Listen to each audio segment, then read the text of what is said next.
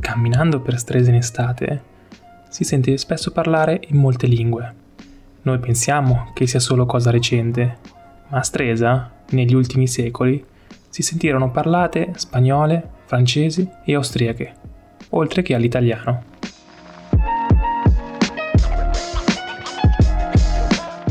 Benvenuti a Hello from Stresa, il podcast che racconta in maniera semplice le storie di vita e cultura di Stresa, del suo lago e delle sue montagne. Nel precedente episodio ci eravamo lasciati con i visconti al pieno controllo del ducato, i Borromei appena infeudati di Arona e del Vergante, e avevamo anche parlato di Stresa come borgo. Sembra essere un lieto fine, in cui la pace sarebbe dovuta regnare sovrana. Eppure, quando Filippo Maria passò a miglior vita, lo fece senza lasciare eredi al trono, e questo scaturì la corsa al potere sul ducato. I milanesi, con un forte spirito innovatore, formarono una repubblica, che però fu ben presto debellata dall'esercito di Francesco Sforza, genero di Filippo Maria, che marciò vittorioso il 24 marzo 1450 in Milano. Una volta confermati i possedimenti, Filippo Borromeo si diede da fare con dedizione per migliorare gli statuti e dare impulso all'economia. Morto Francesco Sforza, il suo successore Galeazzo Maria, il ducato passa formalmente nelle mani di Gian Galeazzo, ancora in tenera età. Come spesso accade nella storia, fu reggente Lodovico, detto il Moro, e fratello di Francesco, a strappare il trono al giovane Rampollo. A Lodovico non andavano tanto per la quale i Borromei, a cui tentò di sottrarre i possedimenti, ma con il passare del tempo dovette rivedere le sue posizioni.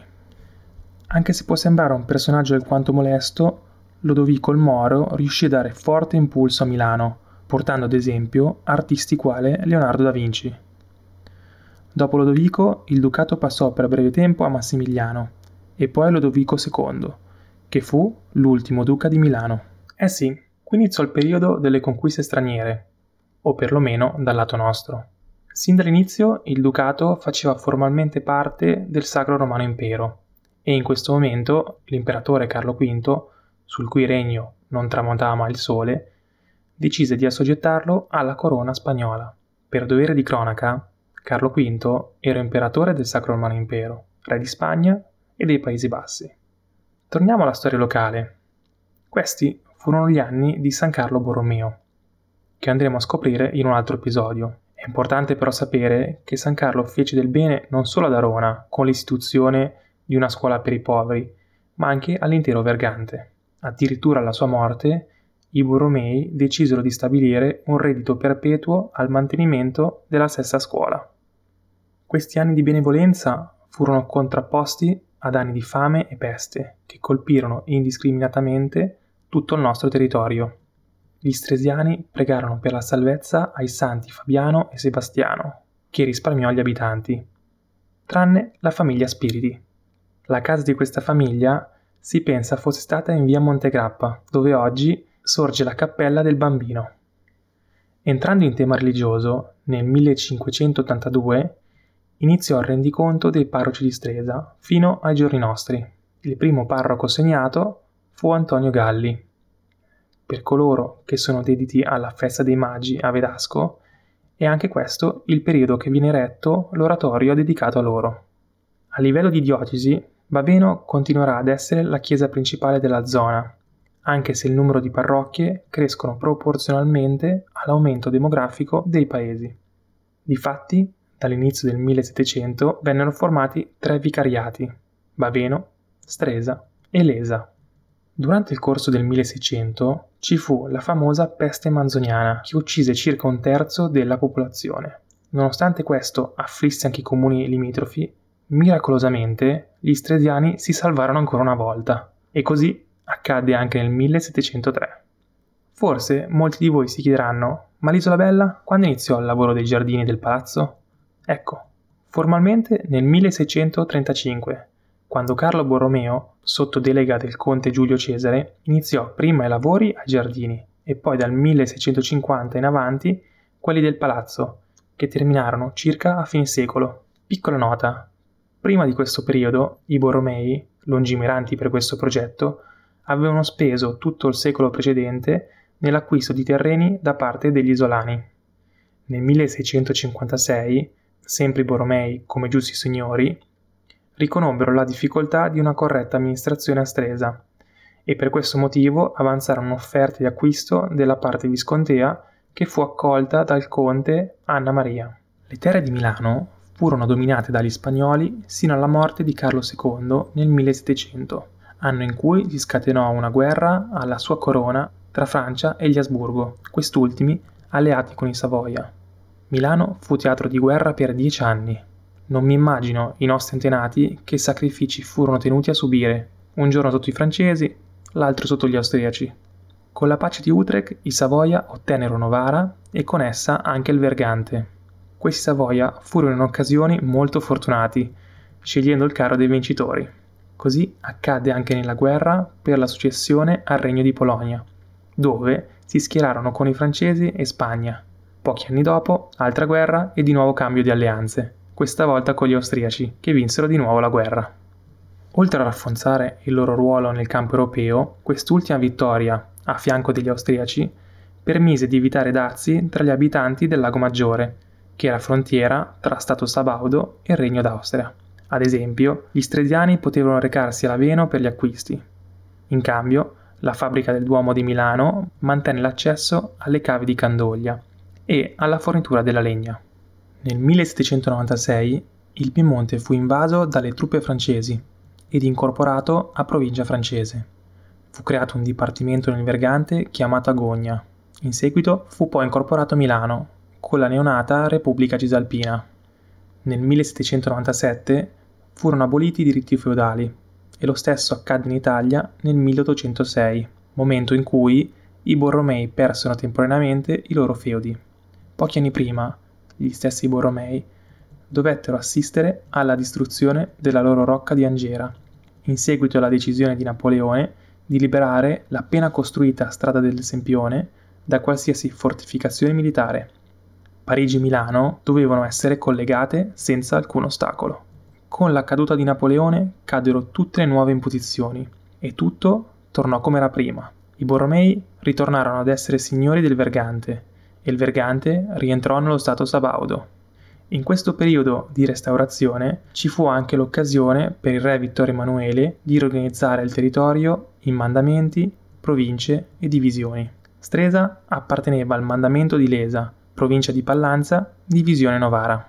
Nel 1786 Anna Maria Mattei, in Bolongaro, pose la prima pietra della nuova chiesa di Stresa, che andava a sostituire quella al cimitero. Della famiglia Bolongaro ci andremo a occupare nel prossimo episodio, ma è importante sottolineare il loro fortissimo amore per Stresa, a cui donarono notevoli capitali come quelli per la costruzione della nuova chiesa parrocchiale. All'inizio del 1800 il ruolo del Lago Maggiore assunse sempre più importanza per gli scambi commerciali, anche se la divisione Piemonte e Impero austriaco poteva essere un ostacolo a causa dei dazi. La diligenza tra Domodossola e Briga iniziò nel 1808 e la regolare navigazione tra Sesto Calende e Magadino nel 1826. Questa apertura diede impulso all'economia locale. Intra divenne il polo manufatturiere del lago, con cotonifici, tessiture, cappellifici, stamperie, cartiere ed industrie meccaniche. Nel 1827 comparve a Stresa, ospite di Anna Maria Bolongaro, un certo Antonio Rosmini, religioso ed uno dei più importanti intellettuali dell'Ottocento, a cui dedicheremo un intero episodio. Ospitato appunto da Anna Maria Bolongaro, il Rosmini era in viaggio di ispezione al Calvario di Domodossola. Da lì in avanti i soggiorni si fecero sempre più frequenti, a tal punto che Anna Maria decise di donargli un terreno sul colle sopra Stresa, in località Prato Longo. Qui sorse l'attuale collegio Rosmini con la chiesa del Crocifisso. Nel 1848 Anna Maria Bolongaro morì, lasciando a Rosmini anche il suo palazzo a Stresa, riservandolo però ad uso vita naturale durante al cugino abate Branzini. Due anni dopo, sotto equo compenso, Rosmini acquistò il Palazzo dell'Abate e vi si trasferì fino alla sua morte nel 1855. Durante il periodo stresiano del Rosmini, il palazzo fu frequentato da ospiti illustri come l'amico di una vita Alessandro Mazzoni, San Giovanni Bosco, vescovi e cardinali, Ruggero Bonghi, marchesi, conti, professori e molti altri ancora. Anche se leggermente defilato, il nostro lago fu campo di battaglia durante il Risorgimento, appunto trovandosi sul confine tra Savoia ed Impero austriaco. I momenti più caratteristici ricordano gli episodi di Garibaldi del 1848, che si scontrò e cercò la fuga dagli austriaci diverse volte sulla sponda lombarda del lago. Nel 1859 sembrò ripetersi la stessa scena, questa volta nel Basso Verbano, se non fosse stato per la vittoria di Magenta, dove alla fine Garibaldi inseguì gli austriaci verso il lago di Como, dove li sconfisse. Non riuscì invece un distaccamento garibaldino ad espugnare gli austriaci nel forte di Laveno. Questi erano protetti da una flottiglia di navi che fecero scorrerie sul lago piemontese, specie verso Cannobio. Tuttavia, con l'evolversi dei fatti in favore dei piemontesi, il forte fu sgomberato, con la ritirata delle navi in territorio elvetico.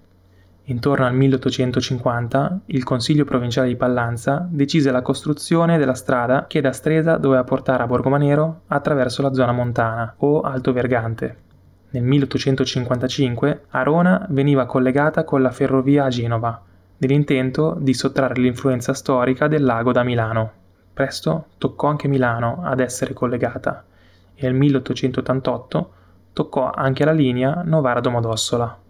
Durante la costruzione molti lavoratori erano affluiti da altre parti d'Italia e con il termine di questi lavori si stabilirono permanentemente a Stresa. Così da questo momento compariranno cognomi come Spantaconi, Barvello, Uccelli, Buccelloni, Belli ed altri ancora. Pensare che dal 1901 al 1911 il numero degli abitanti passò da poco sotto le 1500 unità a sopra le 2500. Già nel 1700 vi furono illustri viaggiatori come Montesquieu, Rousseau. Nel 1800 Stendhal, Byron, Ruskin, Dickens, Flaubert e moltissimi altri. Tutti corsi ad ammirare le bellezze del lago ed in particolare l'isola Bella.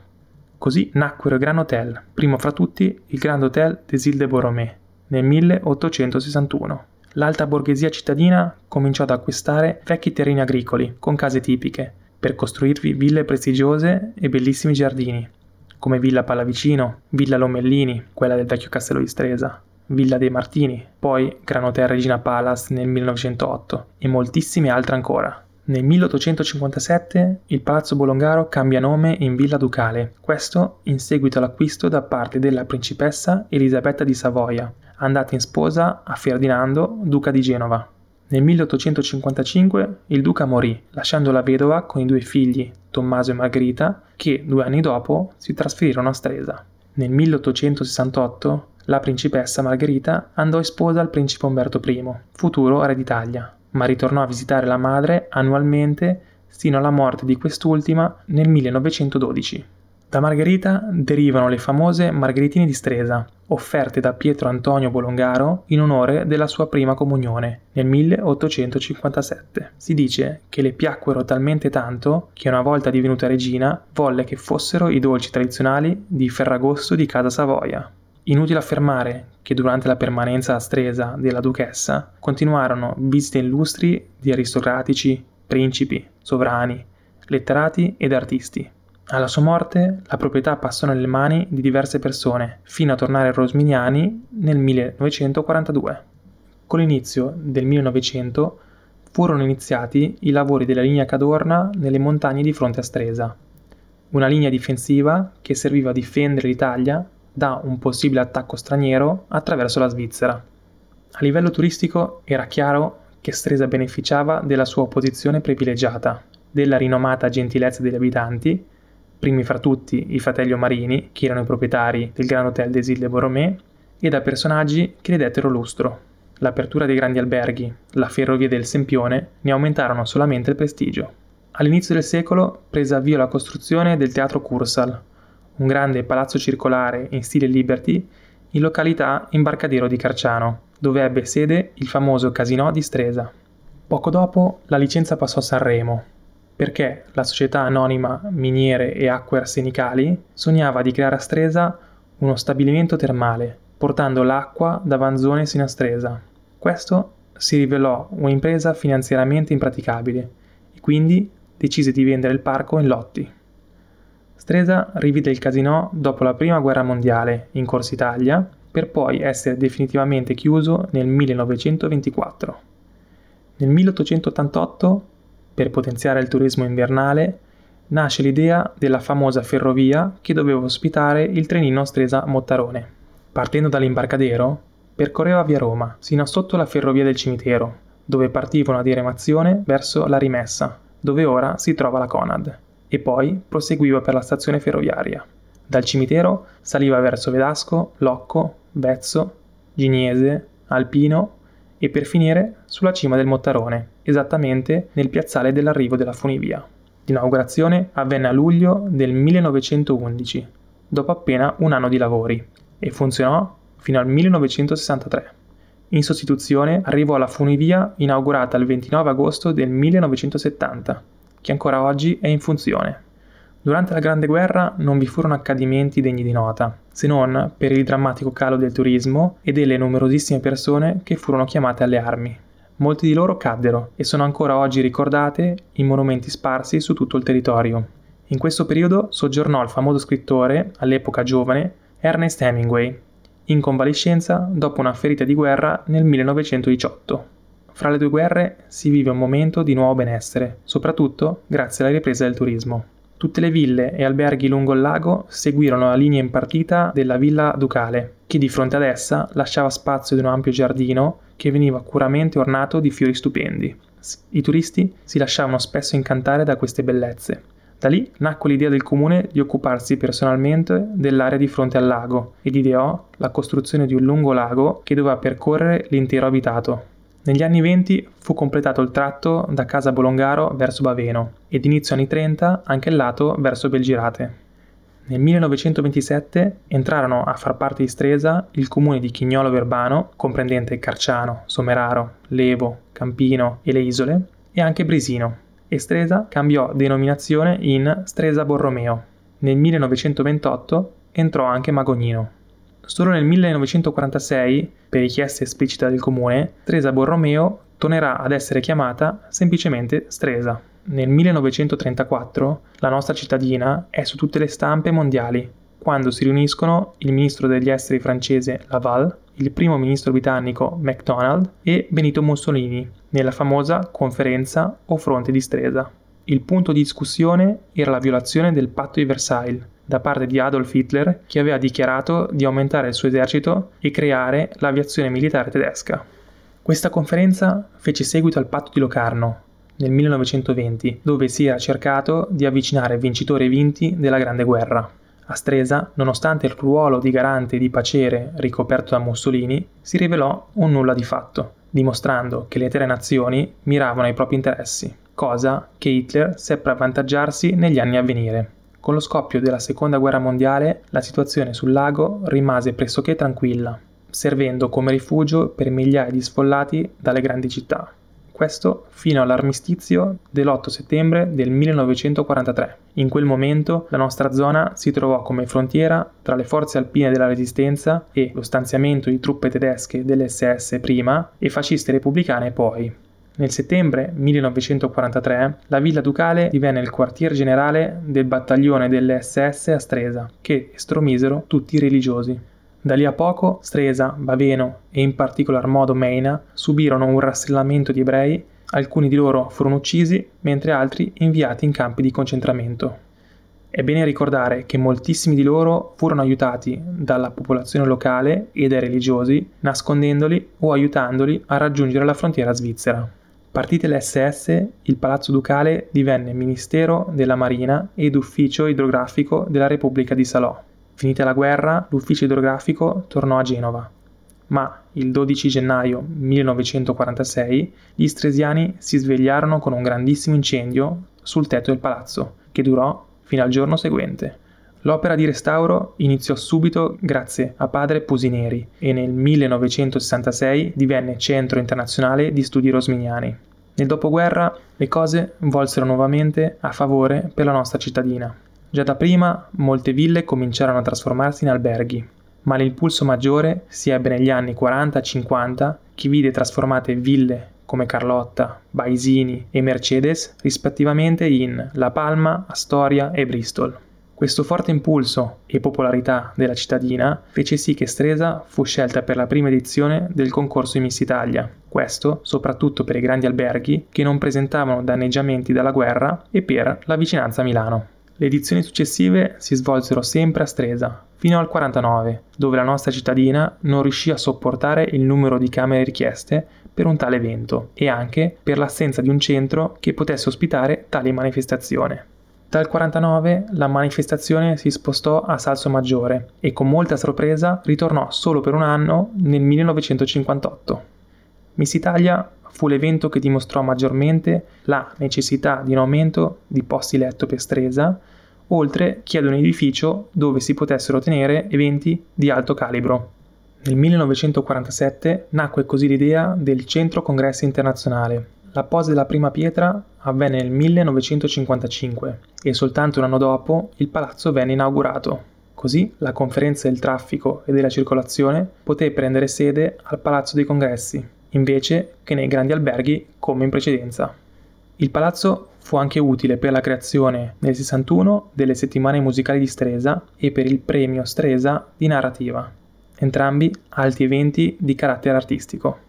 Il primo nacque dall'idea di Italo Trentinaglia, figlio di Rardo, direttore del Teatro La Scala di Milano e sovrintendente della Fenice di Venezia. Italo voleva portare la musica a tu per tu con lo splendore del Golfo Borromeo. Inoltre, Teresa era particolarmente a cuore per lui, dato che suo padre aveva sempre ospitato nella casa stresiana musicisti e compositori da tutto il mondo e così il 27 agosto del 1962 l'Orchestra della Scala battezzò l'inizio delle settimane musicali di Stresa.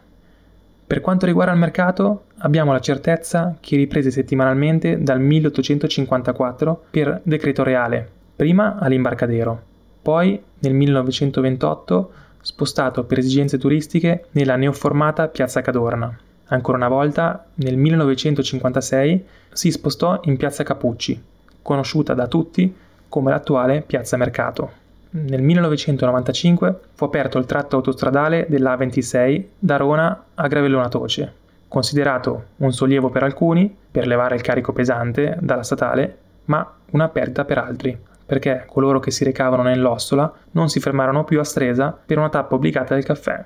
Negli ultimi anni Stresa ha continuato a dare il benvenuto a ospiti di gran prestigio, come reali d'Inghilterra, Arturo Toscanini, celebrità televisive e tanti altri.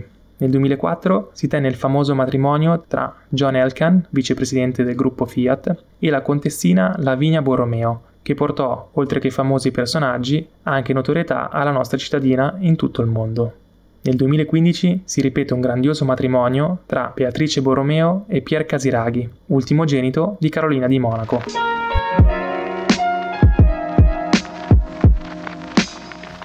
Ed ora scopriamo la via del giorno, o meglio, scopriamo la piazza del giorno questa volta.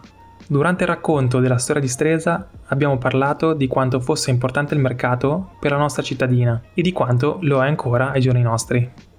Attualmente risiede in piazza Edmondo Capucci. Ma chi era quest'uomo?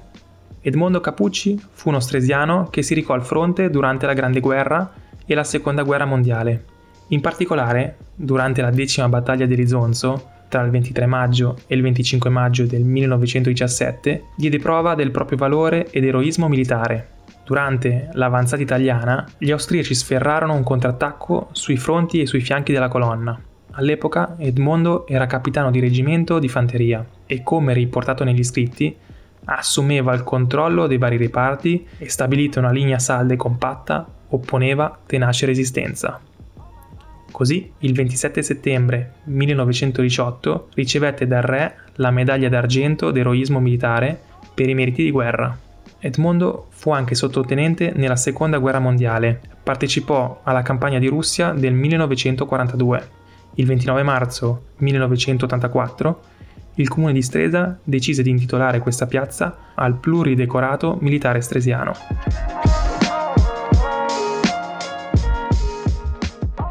E così si conclude il nostro viaggio alla scoperta delle origini della nostra cittadina.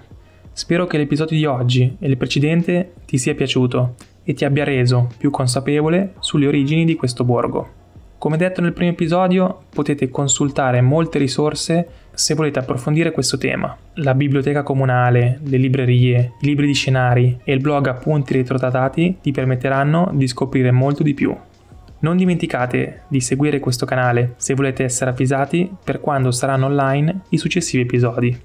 Nel prossimo conosceremo una famiglia famosa nella nostra cittadina, i Bolongaro. Per qualsiasi commento, suggerimento, idee, scrivetemi a cortelazzi.paolo.gmail.com Grazie per seguirmi in questo viaggio e ci vediamo al prossimo!